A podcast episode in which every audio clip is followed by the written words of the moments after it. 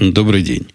6 января 2012 года, около 5 часов по среднеамериканскому времени, 283 выпуск подкаста «Атом Путуна».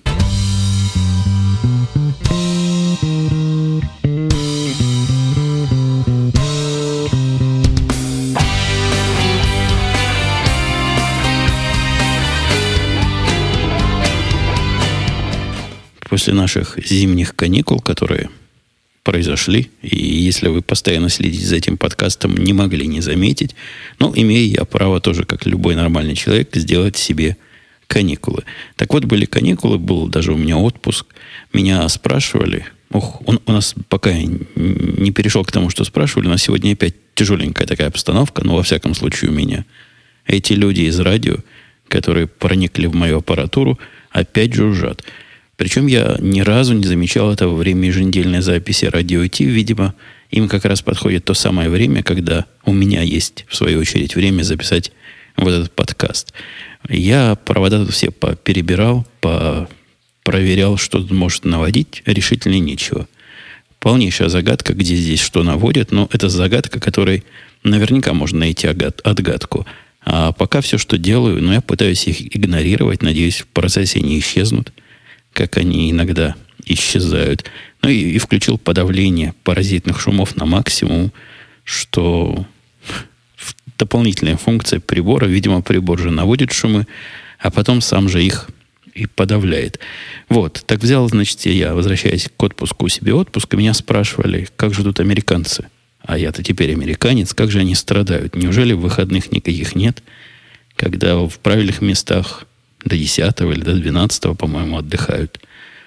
Я хочу напомнить молодым моим слушателям, что вот эта традиция, она не такая уж и старая. Я прекрасно помню, что в те времена, когда я жил на доисторической родине, не было такого, чтобы полмесяца отдыха. Это, видимо, какая-то новая традиция. С другой же стороны, получается так, что к концу года остается отпуск у всех. У меня в том числе, у всех моих начальников, у всех моих подчиненных, у всех остается отпуск. И получается, что отпуск-то надо пользовать как-то. Тут не принято отпуск переносить с одного года на другой. Но вот такое было, например, в компании, где я работал в Израиле. Отпуск, который ты не израсходовал, ты мог поменять либо на деньги, либо мог перенести на следующий год. В результате у меня, как у человека, который в то время в отпуске совсем мало ходил – ну, а время от времени ходил в армию, которая практически была отпуском, на пару недель, даже пару раз по пару недель в году, получалось, что кто в армии служит, тому и отпуска не надо. И менял я их либо на деньги, либо скапливал. Потом это и в израильской конторе отменили тоже, видимо, в целях экономии. Пришел жутко экономный и неудачный очень. Единственный неудачный на моей практике начальник, вот откровенно неудачный, вот это был тот самый случай. Э, здесь же тоже во всех компаниях, которые я знаю, не практикуется перенос отпуска на следующий год, не практикуется его компенсация, только в том случае, если ты увольняешься или тебя увольняют, тогда вот отпуск, который не израсходовал к моменту расчета, получаешь в виде денег. Но опять же, это отпуск, начиная с 1 января. Вот если наши хитрецы, которые сокращали всех, уволили бы вместо 31 декабря 2 января, тогда бы они смогли сэкономить невыплаченный отпуск. Странно, каким эта мысль, простая в голову, не пришла. Ну и в результате последней недели года была нерабочая неделя. Отдыхали все. Там же еще и Рождество было, с которым меня поздравляли. И я с трудом представляю, какое отношение слушатели мои, которые поздравляли меня, имеют какое отношение имеют они к этому Рождеству? Вроде бы в России и в постсоветском месте, которое христианско-православное, не в этот день празднуют. Но меня все равно поздравляли, и на это отвечал, ну, наверное, спасибо. Не знаю, чего отвечать. Я, наверное, не самый подходящий кандидат для таких поздравлений. Почему именно с этим меня поздравлять? Ну, ну да ладно. Было, было и было, и отдыхали мы отдыхали. Ничего на работе интересного не произошло, за исключением одного указа вышел указ, который муссировался здесь. Тут я пытаюсь перекрикивать этого мужика. Может, слишком агрессивно говорю. Это не со злости. Это просто он мне в ушах мешает. Так вот, вышел указ, о слухи о котором ходили давно. Ну, была подготовка такая. Я, по-моему, рассказывал, что принято у нас решение мобильный интернет отменить платный, только в виде исключения. Вот когда действительно бизнес-случай доказан, тогда разрешить. Мобильный интернет это 3G, Wi-Fi различные и всякие другие различные бриджи, ну, чтобы через сотовые сети получать интернет мобильно. Кому нужен он? Кому-то нужен. Мне, например, нужен. Я, когда был в отпуске, я вам докладывал, что использовал. И без этого, без использования трудно было бы чего-то сделать. Короче, свой случай я доказал, но тут новое поверье. Поветрие даже. Не поверье, а поветрие. До нового начальства, которое поменялось у нас где-то там на верхах, и которое занимается экономией, ну, видимо, то же самое, что решило поувольнять половину бездельников с их точки зрения, а потом, видимо, набрать столько же, но других бездельников. Так вот, оно заявило следующее. Оно заявило, что в современном мире, в 21 веке, в Соединенных Штатах Америки, впрочем, как и в Европе, интернет есть у всех, и это обязательно есть у всех. Не может интернета не быть. Поэтому интернет, который оплачивал до этого работу, с этого момента оплачиваться не будет никому.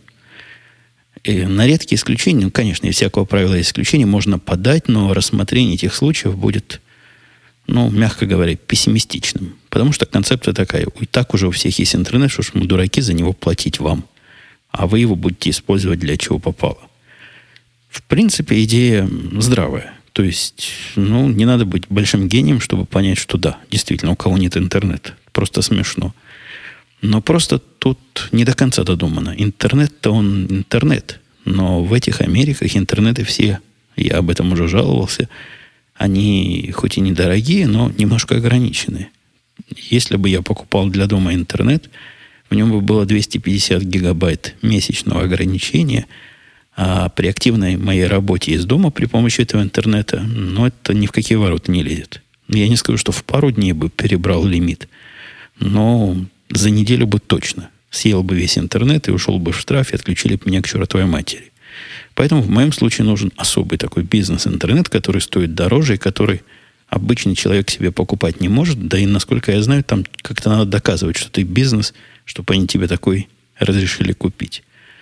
Вот такие доводы я собираюсь привести, пока на каждую мою оплатить мой интернет его принимают, то есть интернет оплачивают, но при этом приходит автоматическое уведомление письмо, которое говорит, вот мы тут в качестве исключения оплатили, но вот в следующий раз принеси специальное официальное письмо на специальном официальном бланке, который я пытаюсь безуспешно найти уже давно, что таки можно, что мы не просто так оплачиваем, а что тебе все разрешили. Мне все разрешили, у всех, кого я мог спросить. Но эти все тоже не знают, какой бланк надо, какое письмо и чего все эти люди от нас хотят. Хотя, видите, я вначале сказал, что тем рабочих нет, начал сразу с работы.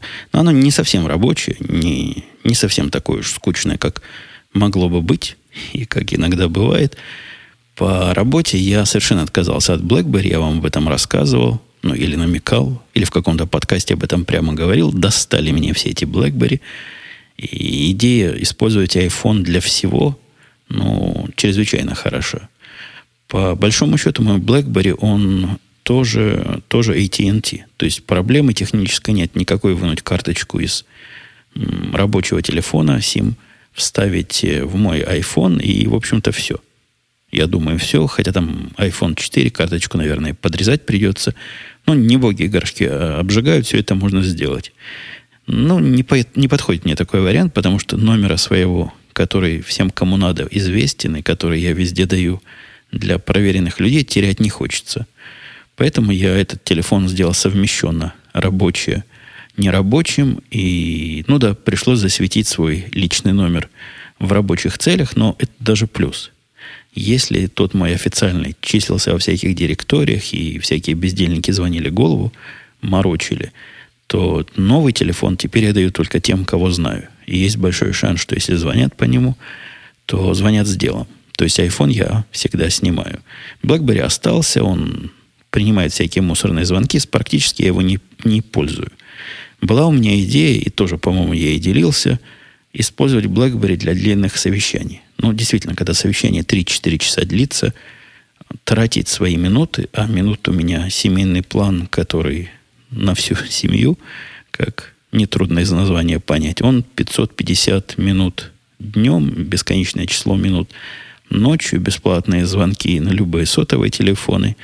И в быту, в обычном использовании... Да, этот звонок был не вашу дверь. Если кто вскочил, открывайте в мою.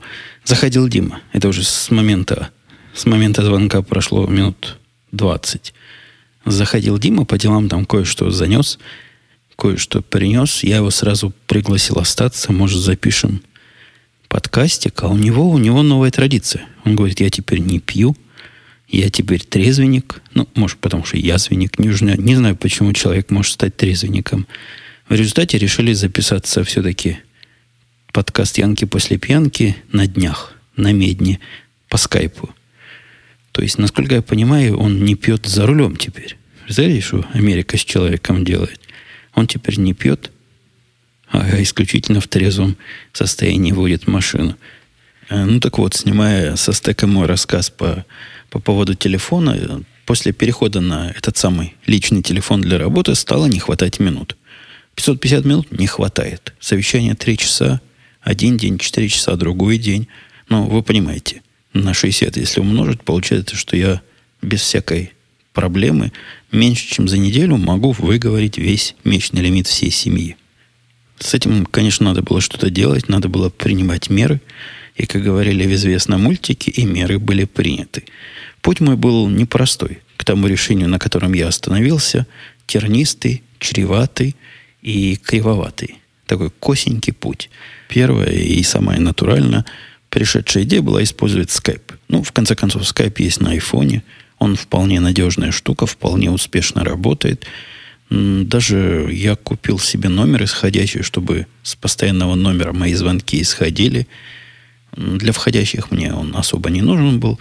Попробовал, все хорошо, за исключением того, что Skype по непонятной причине с какого-то начала века пытается починить баг, который не позволяет из него звонить странные номера с кодами дополнения.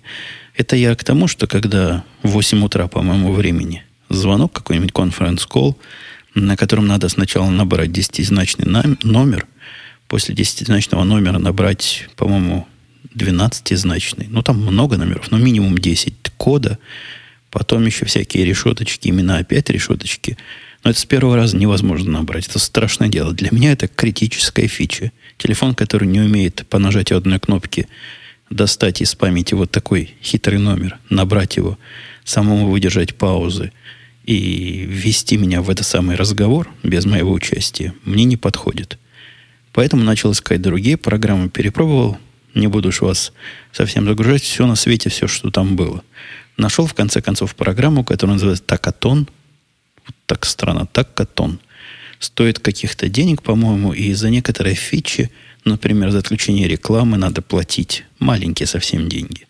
За улучшенное качество звука надо платить тоже совсем маленькие деньги. В общем, стоит копейки. Но по сравнению с тем, что я бы платил за перерасход, стоит смешные копейки. Даже такие копейки, которые не стоят упоминания в столь достойном подкасте. И если я не ошибаюсь, все-таки упоминая копейки, около 10 долларов за 3 месяца, вот что-то в таком роде, у меня выходит со всеми его включенными фичами. Поначалу в этой программе э, набор автоматически длинных номеров, из-за которой я и, мучился, работал как-то через раз. Ну, то есть, то работал, то не работал.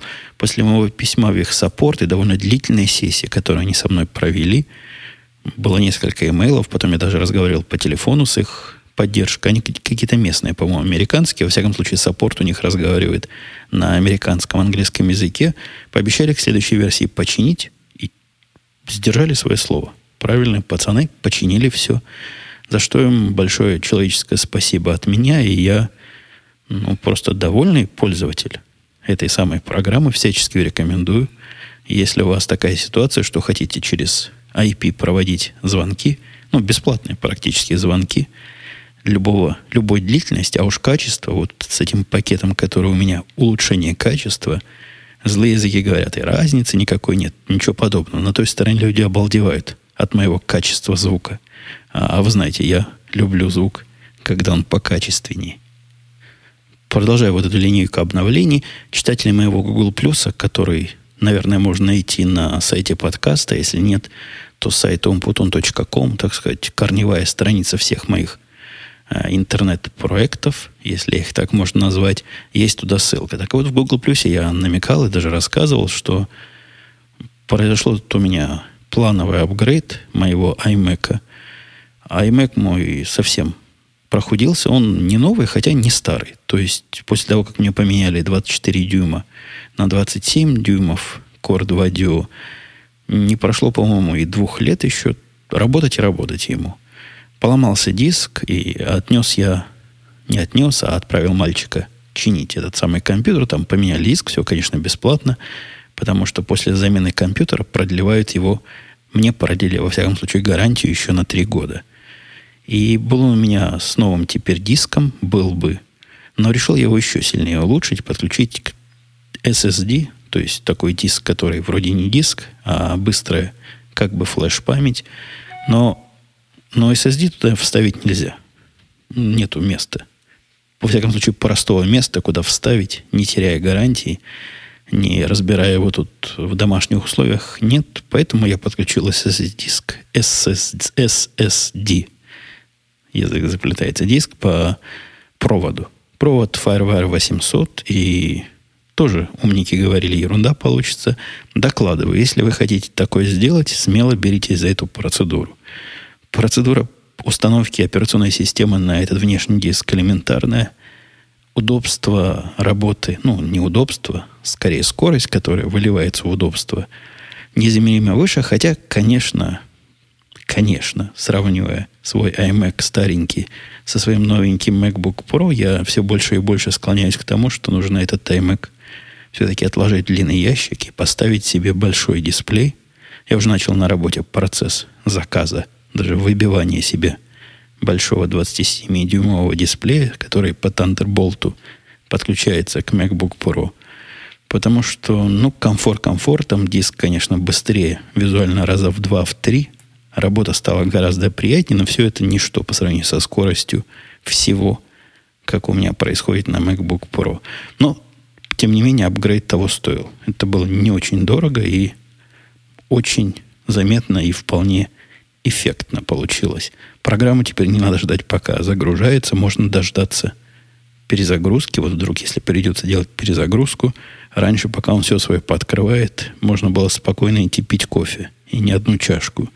Теперь нет, теперь там пару минут, и, и все вернулось. Конечно, на MacBook Pro все это секунд за 30 возвращается.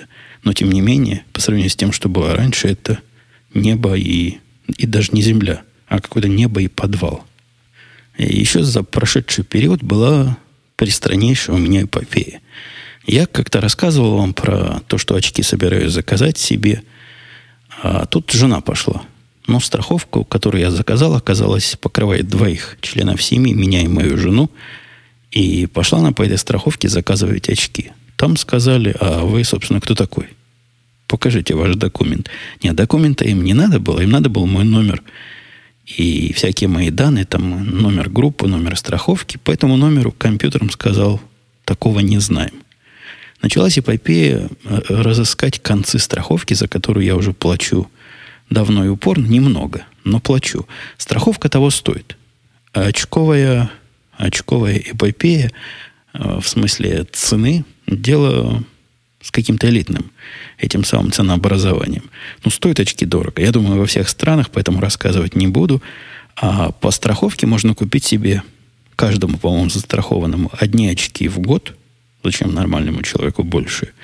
За какие-то смешные деньги.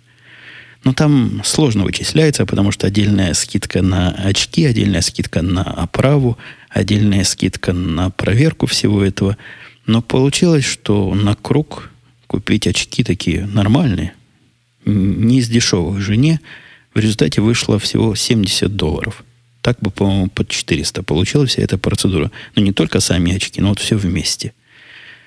Что стоит, наверное, того, чтобы побороться. И начали мы искать концы. В компании в нашей никто никогда этой страховкой не пользовался. Всех, кого я спрашивали, все говорят, да-да, мы платим, но вот тоже не смогли найти, поэтому плюнули.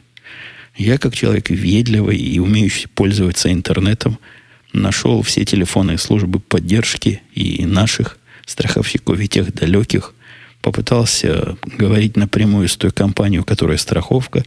Заняло это у меня, наверное, неделю звонков и переписок. В конце концов нашли. Оказалось, мое имя там было написано неправильно. То ли последние буквы вот в Евгений не было записано как надо, то ли еще чего-то, и компьютер не мог найти. Хотя как имя связано с номером, простите, это я чашкой грохнул, а проверяли меня по номеру, я не очень понимаю.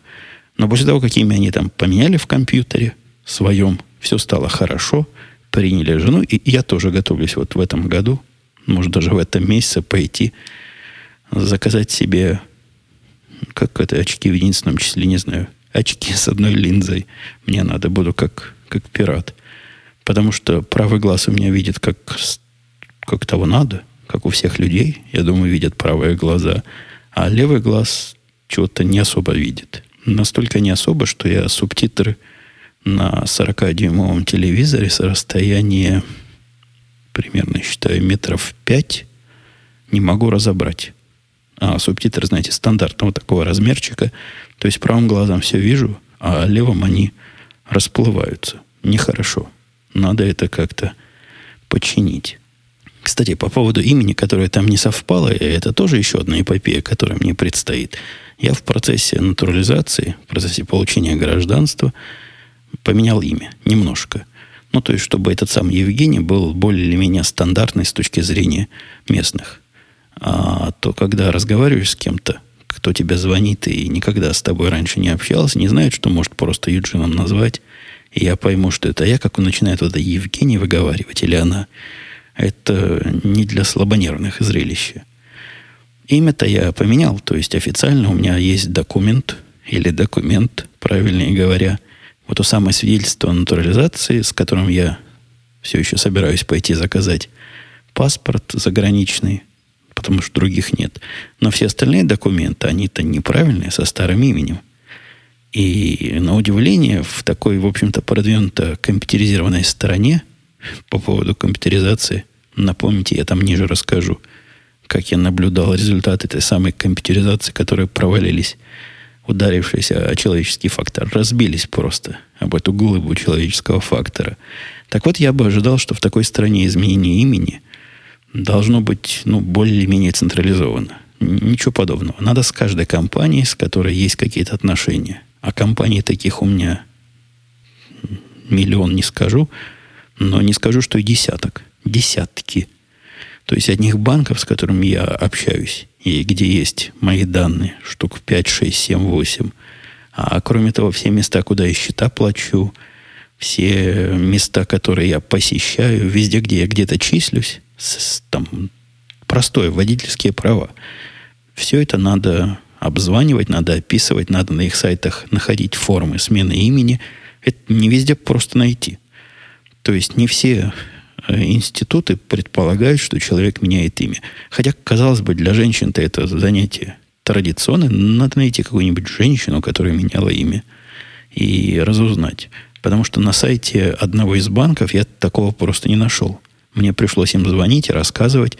Они обещали прислать специальную форму, которую я должен заполнить с доказательств того, что новое имя – это мое имя. Тут палка о трех концах. Для доказательства они требуют сертифицированный документ обязательно. И желательно две копии счетов, то есть два разных счета, которые пришли на мой домашний адрес с моим новым именем. Ну, а я еще не поменял и там. В общем, посмотрим. Может, я найду какие-нибудь электрические компании, которые менее привередливый, которых, которым не надо мою identity проверять. А уж потом буду с банками дальше разбираться. Но процесс оказался довольно болезненный. То есть там много и долго, и нудно надо общаться со всякими людьми, а в лучшем случае со всякими компьютерами. И еще на этой неделе я присоединился к позорному племени тех, кто засовывает пультики от телевизора в чехол. Вы знаете, есть такие. Во времена моей молодости это была особая каста людей. Во времена буквально отрочества и юности, когда только появились видеомагнитофоны, самые аккуратные не вынимали эти самые пультики из чехлов. Ну, тех самых, это даже не чехлы, а упаковки, в которых пультики продавались. Всегда у меня такие люди вызывали некое удивление и настороженность, но среди них я знаю несколько очень достойных Людей, ну, просто такой вот бзик был. Это ладно. В те годы, когда видеомагнитофон стоил как автомобиль, я могу себе это понять. Может быть, готовились к последующей продаже. В современности, когда все отчехляют, я тоже удивляюсь и настораживаюсь. И вот и ступил сам на этот позорный путь. Купил для своего айфона чехол. Не совсем, знаете ли, чехол, но нечто, нечто типа того. Проблема не в том, что он у меня как-то готовится к последующей продаже, когда я куплю следующую модель. Нет. Телефон меня полностью устраивает, но обнаружилась проблемка маленькая. Даже не проблема, а не побоюсь этого слова тенденция. Телефон я засовываю в тот же самый карман, буквально с настойчивостью, которая самого удивляет. Бессознательно засовываю в тот же самый карман, в который кладу ключи. Несмотря на уверение, что стекло там супер-дупер и поцарапать его нельзя, попробуйте поносить. Полдня телефон с ключами в кармане, вы увидите, что из этого получится. Я не пробовал полдня носить, но какое-то время носил, и результаты налицо. Начал он царапаться так активно. Причем в одном месте даже царапину выводить пришлось странными способами, потому что мешало восприятию текста. В общем, дело не в эстетике, а в практике. Это раз. Во-вторых, телефон, iPhone, который он довольно скользко в руке сидит, и падал у меня пару раз. Пока успешно, но стеклянный же ведь гад со всех сторон. Еще выскользнет, и все, и разобьется.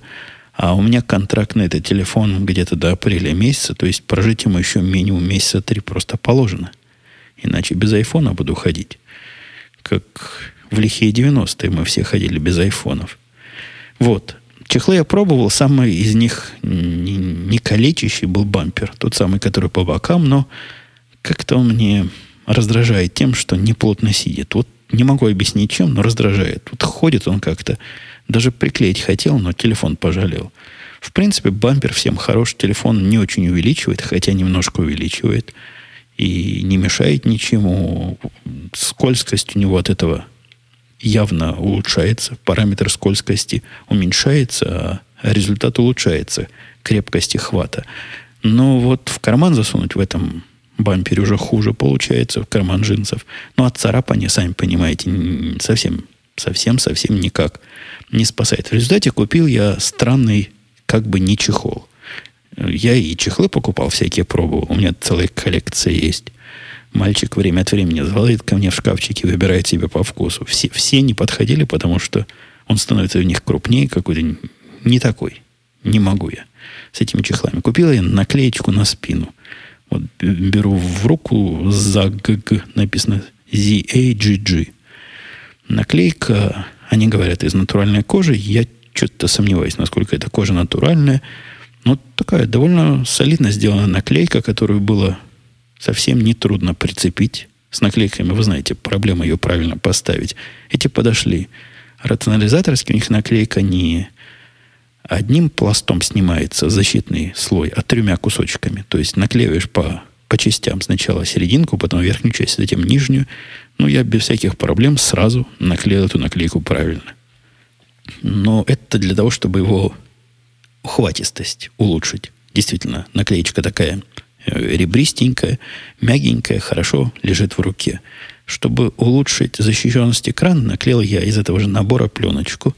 Там есть вариант такой, комплектик с пленочкой на морду. С этим, конечно, было непросто, пока я не прочитал инструкцию и не открыл коробку до конца. То есть наклеить ровно довольно большую поверхность, это целое дело. Я последний раз клеил пленки на какие-то палмы, где экран был гораздо меньше, но и там это была еще та задача. Очевидно, чем экран больше, тем труднее правильно эту липкую штуку прицепить с первого раза. А можно ли ее второй раз цеплять и как там ее отмывать, и как там оттирать, это уже надо инструкцию, видимо, дальше читать. До этого места я не дочитал. В инструкции я нашел, что и здесь способ простой, видимо, наука наклеек. Сдвинулась за эти годы, пока я на Palm 5 клеил. И есть специальная жидкость, которая была в комплекте, которую брызгаешь, на наклейку, она становится такой склизкой, то есть не липкой. Липкий слой ее э, деактивируется на этот момент. Устанавливаешь как надо, а потом выдавливаешь воду. Тоже легко делается. Там специальный такой, как эту штучку назвать, такой резиновый совочек или Такая резиновая давилка специальная была в комплекте. В общем, все вполне доступно каждому. И получился результат на лицо. Наклейка не видна. Мои царапины замаскировала своей, своей толщиной, своей рельефностью. Я ее пробовал носить в кармане специально. Нормально все. То есть никаких последствий не вызывает, до, до стекла не процарапывает, даже саму наклейку. Похоже, ключи не способны как следует повредить. Вот так вот. Теперь и я в этом позорном племени телефонов в чехольчиках. Касаясь немножко домашних тем, у нас дети выступают в театре. И у них было выступление такое серьезное. Театральное выступление э, с, с номером. Они под Новый год готовят номер. Обычно это что-то про Деда Мороза в их театральной русской студии. А в этот раз какая-то пьеса вообще с Дедом Морозом никак не связана, потому что их, их этот тренировщик, тренировщик, дрессировщик, который, он же тренер, он же художественный руководитель, сказал, что все ставят про Новый год под Новый год. Давайте поставим что-то другое. Поставили какую-то пьесу, ну, пьеса как пьеса, детская пьеса. Каждый артисты, а их там всего, по-моему, человек пять артистов – играют по несколько ролей, быстро переодеваясь там. Моя жена выступала в роли костюмера. Говорит, почувствовала на себе то, что в знаменитом номере, где Райкина переодевают, должен был чувствовать тот, кто его переодевает. Человек выбегает, надо его за минуту переодеть, парик сорвать, нос наклеить, выпустить. В общем, был еще тот квест, но она справилась, за исключением одного момента, где немножко задержалась. Но артисты там продвинутые, эти дети. Он их как следует надрессировал, их тренер, и могут сами паузу заполнить, то есть не стоят столбом, а как-то как играют, даже когда пошло что-то не по плану.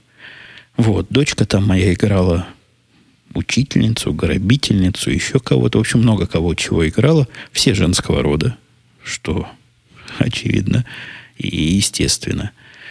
И выступали они самое интересное где? То есть для этого театра детского найти место, где выступить, это тоже непростая задача. То есть нужен зал. Но кроме зала нужны зрители. Представление бесплатное, но как туда собрать зрителей? Как, где? Что? Дать рекламу, что ли? Кстати, рекламу они тоже дали, и я познал на себе профессию человека, который записывает рекламу. Потому что, понятно, пришли ко мне записать рекламу под соусом. Ой, а нельзя ли у вас хороший микрофон взять попользоваться? Ясное дело, никакого микрофона не дал, потому что куда они его воткнут и что они дальше будут делать. И пришлось мне самому этот рекламный ролик делать, потому что на радио, русском радио, ну не русское радио, которое русские песни поет, а на радио русскоязычном чикагском, там, видимо, отдел технический, который рекламу делает, отсутствует. К ним надо приносить свою, и вот тогда можно. Записал я им рекламный ролик, просто как большой, со всеми необходимыми требованиям, чтобы можно прямо в радиоэфир вставлять. Обещали, по-моему, седьмого или восьмого будет играть. Вот. А в ролике не я говорил. В ролике сначала детей пытались записать, но как-то у них с микрофоном совсем плохо получается разговор. Я уж по-всякому старался. Ну, вы знаете, это непростое дело. Боялись дети. Даже не сколько моя дочка боялась, а сколько тот второй мальчик, который записывал свою часть рекламы. Наговаривал, пытался наговаривать свою часть рекламы боялся этого микрофона, страшное дело. В результате записала мама этого мальчика половину и моя жена вторую половину. Получилось хорошо, все одобрили. Вот это и будет теперь звучать по радио. А, ну так вот, до того, как эта реклама была, необходимо было место, которое со своей аудиторией. Э, раз, зал, который достаточно большой, чтобы эту аудиторию вместить. Два, и звук, который там можно использовать. Три. Ну, то есть должна быть какая-то колонка, какие-то микрофоны где-то на сцене. Понятно, такая обвязочка простая, но необходимая. Нашли они церковь, украинскую церковь, которая странная мне показалась. То есть я там не был сам, к счастью. Но жена говорит, что это же было на Рождество, вот на то самое, не наше Рождество. В этой церкви чуть ли не служба шла в честь этого Рождества, что первая загадка. Почему в украинской церкви не, не православное Рождество? празднуют. Непонятно. Во-вторых, ее абсолютно поразили проповеди, которые они в этой церкви прослушали. Ну, пришли в гости, будешь слушать, что хозяева позволяют до выступления. Что заставляют даже слушать до выступления. Говорит, проповеди были слишком адаптированы и сильно адаптированы для какой-то подростковой детской аудитории, хотя аудитория там была вполне взрослая. Ну, такое впечатление, сказала моя жена, это чуть ли не цитата, что у них Иисус Христос как Дед Мороз. Ну, только другой, который приходит постоянно, а не только на Новый год. В общем, сильно все там упрощено в этой украинской церкви непонятного уклада. Но, тем не менее, зал там есть совсем плохим звуком. Я видел на YouTube, выложили это видео. Звук абсолютно никакой. И похоже, что в зале зрители в основном догадывались, что говорят артисты. В результате теперь проект озвучить их всех, причем сделать это недорого, потому что у этих родителей много денег, и у этого театра много денег нет. Еще какой-нибудь метод их, им, детям, понацеплять беспроводные микрофоны, как-то все это организовать, чтобы было недорого и, сердито. Посмотрим, посмотрим, чего решим, и будем ли. Скорее всего, будем, потому что, поверьте мне, с тем звуком, ну, просто театр не театр, а музыка не музыка. Кстати, о русской причине, о русской, простите, природе и корнях нашего театра говорит то, что театр это именно театр в том понимании, в котором, вот, наверное, вы поняли. Когда выходят артисты, какой-то текст говорят, как-то играют и при этом не поют. Все местные театральные кружки, они все связаны с пением, они все мюзиклы. Ну, все, которые я видел, все, которые были в школах моих детей, под театром понимается именно устроить пение с, пляс, с плясками. В общем, как у нас были музыкальные фильмы. А в современности это мюзиклы. И, похоже, другой формы нет. То есть такого театра, как, как наш русский, наш русский театр, где наши дети представляют и словами разговаривают, не водится. Не водится. При этом поют они в этих мюзиклах просто на удивление хорошо.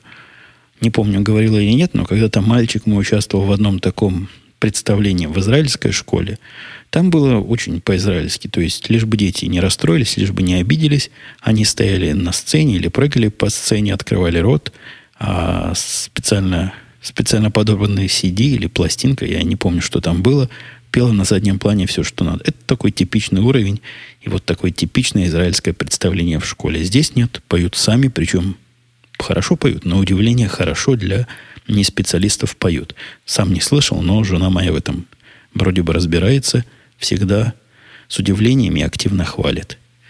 А еще из семейных тем у них тоже каникулы в школе еще не закончились. И на каникулы нам велено было прочитать литературу, которая нон-фикшн. Нон-фикшн это такая как бы не художественная литература. Ну, наверное, научно-популярная сюда входит, да, историческая входит. Вы догадываетесь о смысле, я думаю. Дочка моя пошла с женой в библиотеку, полезли в раздел нон-фикшн, и дочка оттуда гордо вытянула книгу, называется «Создание Франкенштейна». Угу. В разделе нон-фикшн. То есть, вот как создавали Франкенштейна, не в смысле произведения художественного, а в смысле Франкенштейна того, как, как делали. Вот такой вот нон-фикшн, но жена удивилась, а дочка говорит, ну ты видишь, в этом же разделе лежит, значит, можно. Учительница сказала все, что в этом разделе брать, почитать. Так что читаем эти... Там толстая книга, прям целая эта история Франкенштейна, не маленькая. Может, действительно там какие-то исторические моменты, как правильно создал, как на самом деле создавался Франкенштейн. Книг по, по другим наукам, по естественным, дочка очень любит читать, а вот по неестественным наукам, по всякой истории – чего еще бывает? География, да, из неестественных наук. Вот это ее сильно напрягает. Поэтому взяли они, по-моему, еще книг по всякой, ну, понятной такой четырех- или пятикласснику, где там она, моя дочка. Это зависит от того, с нуля считать или с единицы. Наверное, четырехклассника, скорее, чем пяти. Для такого уровня в разных научно-популярных книжек с удовольствием их читает. Ну, конечно, книга рекордов Гиннесса это тоже нон-фикшн – тоже вполне образовательная.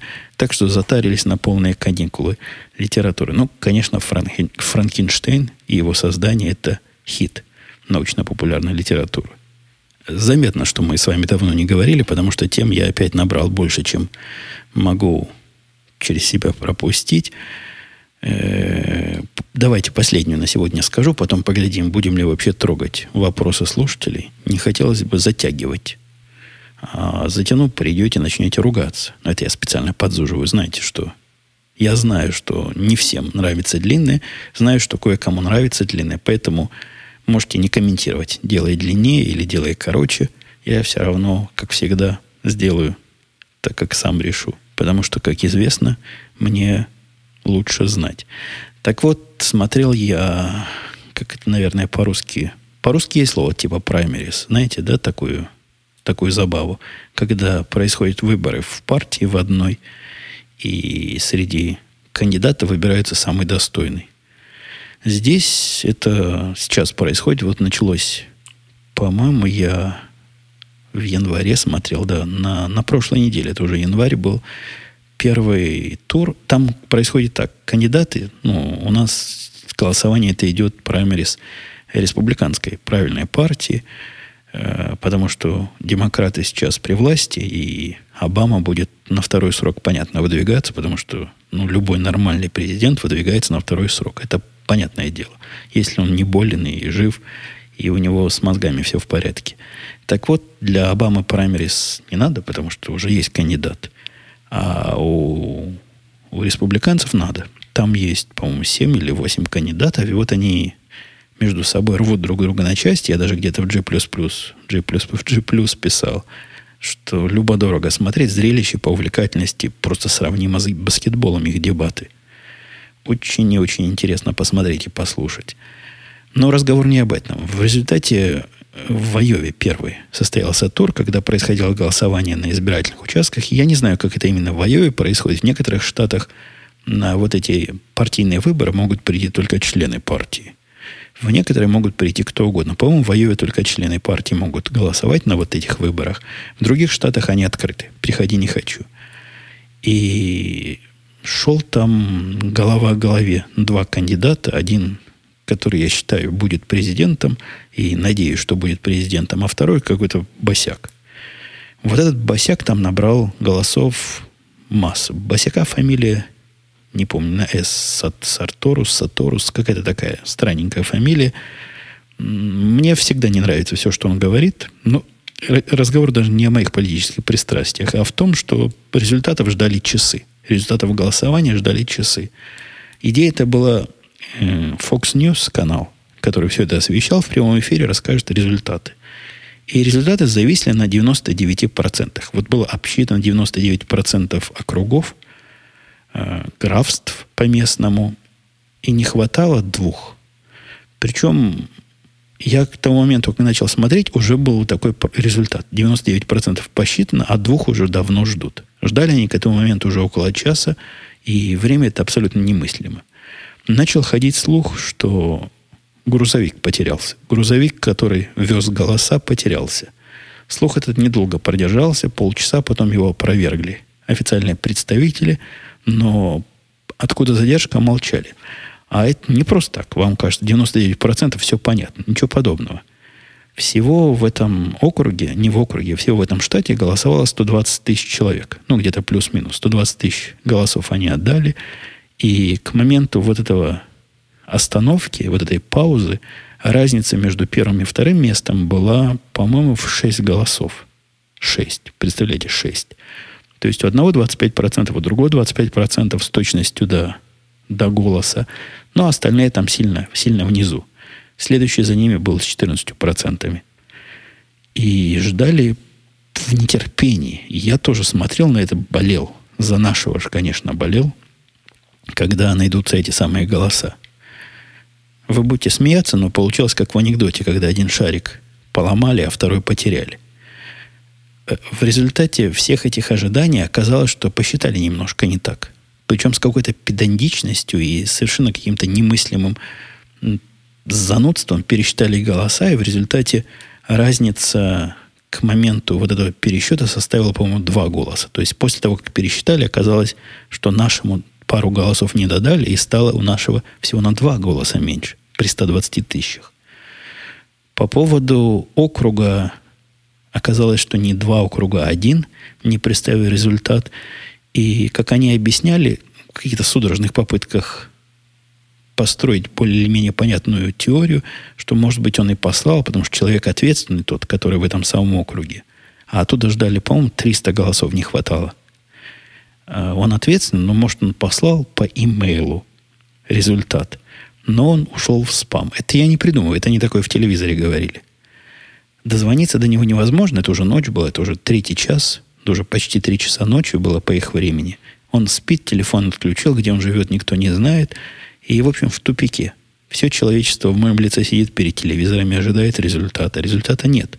Нет и не предвидится, потому что мужик не прислал результаты. Вот тот самый главный по избирательному участку не смог их предоставить. В конце концов нашли вывод. После того, как они совсем уж сдались и решили, что его сегодня не найти, у них есть план «Б». План «Б» заключается в том, что, оказывается, наблюдатели от партии, которые там были, и которым там быть, я не знаю, то ли положено, то ли просто можно. Ну, в общем, эти наблюдатели не просто сидели и смотрели за честными выборами, а они каждый вели свои собственные подсчеты. И составляли при этом свои собственные бюллетени, вот такие независимые и неофициальные бюллетени голосов. После того, как обнаружилось отсутствие результата, э, представители двух этих самых лидеров, я не знаю, то ли этих двух, по-моему, только про этих двух говорили. Ну, потому что для них все решалось. Остальным-то уже все равно. От 13% вы понимаете, 300 голосов не поможет сделать, даже 14. Они собрались между собой, сверили свои записи и договорились о том, что номера, которые они записали, совпадают, и их можно считать официальными. Вот. И таким образом к трем часам таки наш победил, потому что в этом округе за нашего проголосовало больше. В результате победили наши, наших же, с перевесом то ли в 12, то ли в 14 голосов.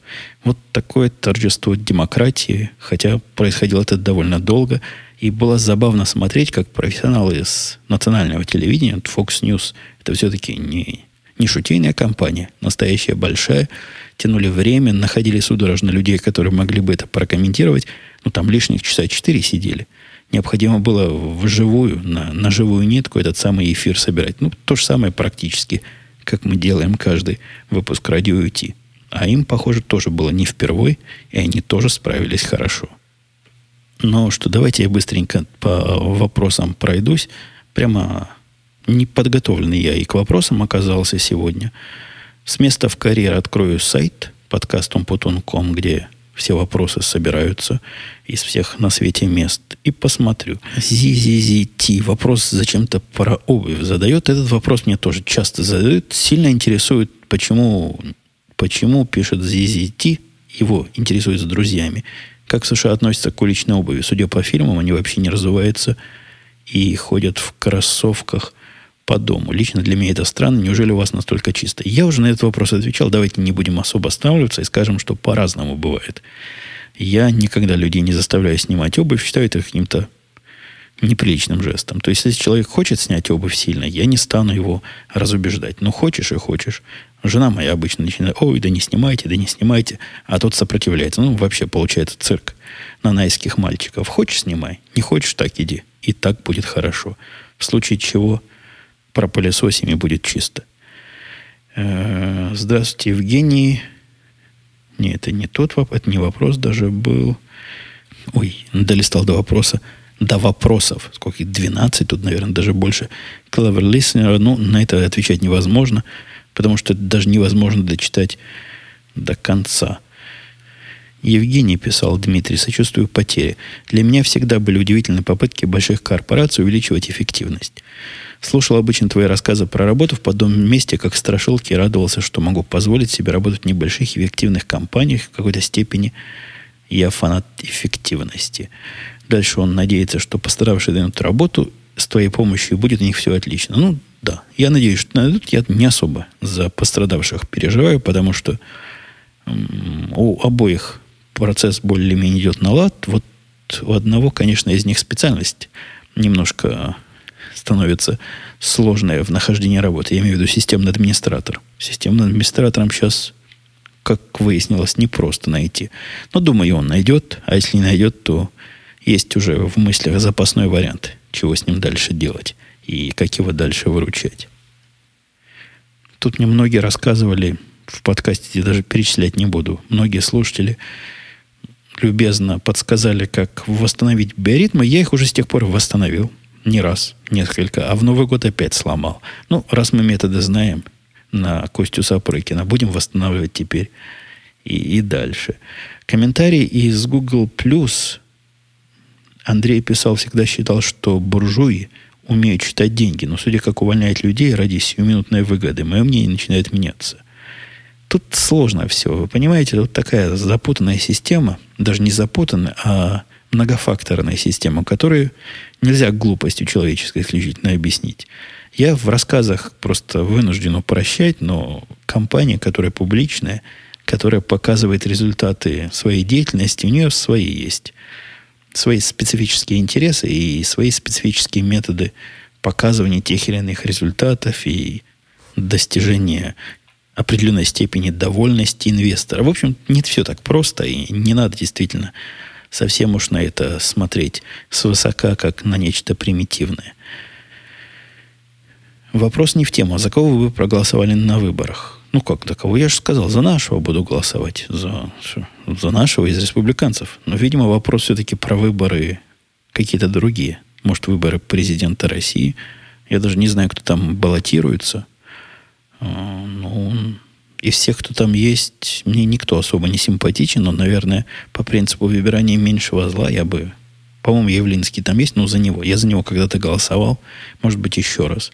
Хотя все они, все они, вам скажу, сомнительны более чем полностью. И не убеждают меня, что хоть один из них может быть хорошим президентом. Мне кажется, может быть лучше, чем тот, который есть сейчас.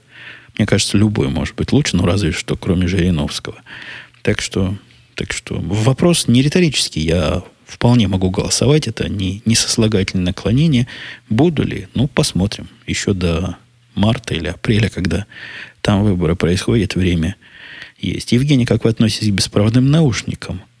О, это вдруг чего? Принимаете ли их как класс? Есть, наверное, смысл отделить Bluetooth гарнитур от радио. Я же рассказывал про это однажды, что к Bluetooth наушникам отношусь с большим удивлением, никогда они у меня хорошо не работали, ну, за исключением тех, которыми я слушаю подкасты. Ну, даже не наушник, а гарнитура. То есть это такой отдельный класс устройств. А что касается радионаушников, я ими пользуюсь уже много лет. Синхайзеровские наушники к телевизору подключены. Неправильно, неправильно сказал в двух словах. Надо поменять окончание. Поменять окончание в мозге там у себя. К телевизору подключены. Надо было услышать. И работают просто молодцы как. Я бы уже и новые купил, но эти никак не сломаются. Замечательные наушники, просто вещь, качество звука отличное, никаких помех. Сигнал четкий, ровный, громкий. Но когда я смотрю баскетбол, у нас заведено, что в студии в это время жена поет. Когда моя жена поет баскетбол в естественных условиях, то есть просто без наушников смотреть невозможно. Голос у нее громкий.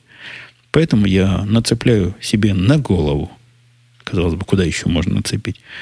В общем, надеваю те или одеваю эти наушники. Для меня загадка, что с ними я делаю. Наверное, надеваю эти самые наушники на голову, включаю звук погромче, и мне ее пение не пение, а баскетбол заходит прямо в мозг. Крайне рекомендую вещь. У Sennheiser вот эти наушники просто чудо как хороши. У меня раньше были от Sony вариант, от какого-то RSA вариант. Все это было уныло и совершенно неюзабельно. А вот эти просто красавцы. Про увольнение писал Алексей. Думаю, что ни для кого не секрет, что в конце года в США принято выплачивать премию в конце года. Сократили двух людей, сэкономили премию, восклицательный знак. Зато начальство себе побольше выписать сможет и красиво перед инвесторами отчитаться. В общем, опять упрощение и незнание немножко материала. То есть ни для кого не секрет, что в конце года в США принято выплачивать премию это, видимо, только для того, кто писал. Не секрет, потому что в разных компаниях по-разному. У нас, например, выплачивают в марте эту самую премию. А в той фирме, в которой я раньше работал, премию, та, которая была куплена потом, этой, которая стала той, в которой я работаю теперь, а, как сказал, и не запнулся ни разу, там было принято премию выплачивать два раза в год, один раз в юбилей твоего приема, э, большую часть этой самой премии, и некую более или менее символическую часть. Ну, она не в смысле талончик на поход в ресторан, а такая, в тысячах долларах. Все равно символическая по сравнению со, с основной премией выплачивать на Новый год, ну или на Рождество. Так что это кое для, кое для кого все-таки секрет. То есть не везде в конце года выплачивают премию. Кроме того, абсолютно немыслимая ситуация, когда человека сократят за два дня до выплачивания премии, и не выплатят ему... Нет, может, где-то и мыслимо, но, во всяком случае, не у нас. Ну, я вам не могу всех подробностей рассказывать, но поверьте, это очень большое упрощение, и я себе даже с трудом представляю, кому в голову такая мысль придет. Сократить людей и не выплатить им премию, потому что их сократили за три дня до выплаты премии. Нет, так не бывает, так не будет. Ну, что а то, что начальники себе эту премию украдут, это тоже сильное упрощение, ну, или адаптация одной реальности на другую. Или одних реалий на другие. Денис последний вопрос задал. Добрый день. Вопрос. Живя в США, вы привыкли к показаниям температуры воздуха в градусах по Фаренгейту? А, это он к тому спрашивает, что на одном из скриншотов у меня была э, программка, которая называется Цельсиус. Из названия легко понять, что показывает не в Фаренгейтах, а в Цельсиях. Нет, к этому привыкнуть нельзя. Может, кто-то и может, но зачем? Американцы не могут привыкнуть к нашим метрам. Чего ж я буду привыкать? У меня собственная гордость, на буржуев смотрим свысока. Пусть к Цельсиям привыкают не маленькие. Весь мир в Цельсиях, они, видишь ли, в Фаренгейтах выделываются. Нет, серьезно говоря, я и в Фаренгейтах могу. И на машинке крестиком. Но Цельсиям привычно. Поэтому мы в них и останемся. Хотя, что касается движений и миль в час, и километров в час, тут я четко пересел, перешел, пересел на мили и на части миль. То есть все мои приборы, которые связаны с движением, они все про мили говорят. И ну, соответствующие другие величины. Не в метрической системе. К этому я привык больше, чем к чему-то другому. Это понятно, потому что и знаки все такие, и в разговорах все сплошными милями, и расстояние в милях мерится. Ну, куда мне километрами? Я бы туда-сюда и обратно устал бы все это переводить. Впрочем, я и так устал устал уже разговаривать. Конец недели. Довольно длинный подкаст получился. Не знаю, на лю... Вот, видите, не знаю, хотел сказать, не знаю, найду ли силы найти дальше музыку, потому что фу, совсем выдохся. Попробую найти. И попробую больше себе не позволять длинных отпусков, хотя виноватым себя не ощущаю. Это был отпуск, официальный, неофициальный. А так, я надеюсь, на следующей неделе мы продолжим регулярные разговоры, и то, что не вошло сегодня, войдет в следующий раз, а что новое появится, ну, там как получится. Ладно, все, пока. До следующей недели. Услышимся.